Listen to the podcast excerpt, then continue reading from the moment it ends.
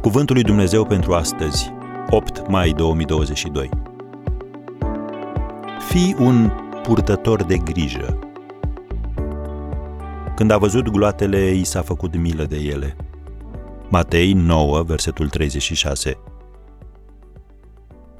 Biblia spune, hotărâri dumnezeiești sunt pe buzele împăratului, gura lui nu trebuie să facă greșeli când judecă. Scrie în Proverbele 16, versetul 10.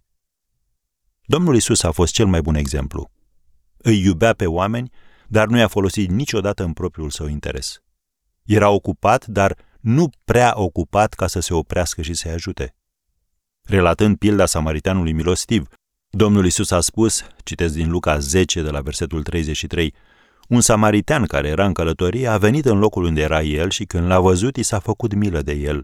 S-a apropiat de ea legat de rănile și a turnat peste ele unde lemn și vin, apoi l-a pus pe dobitocul lui, l-a dus la un han și a îngrijit de el. Am încheiat citatul. Să remarcăm cuvintele a îngrijit de el. Pentru a fi lider, trebuie să fii în stare să-i influențezi pe oameni. Și o poți face când îți pui timp deoparte să te îngrijești de ei.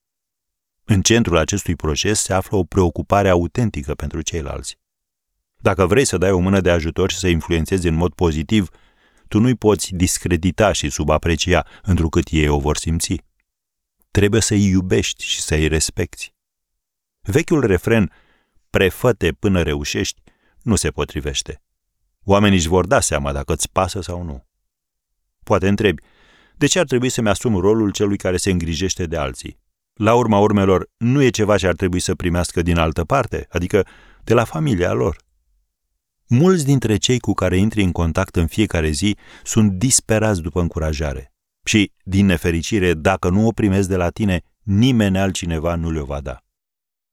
Când devii un astfel de om în viața cuiva, tu ai ocazia reală de a câștiga acea persoană pentru Dumnezeu și de a o influența înspre bine.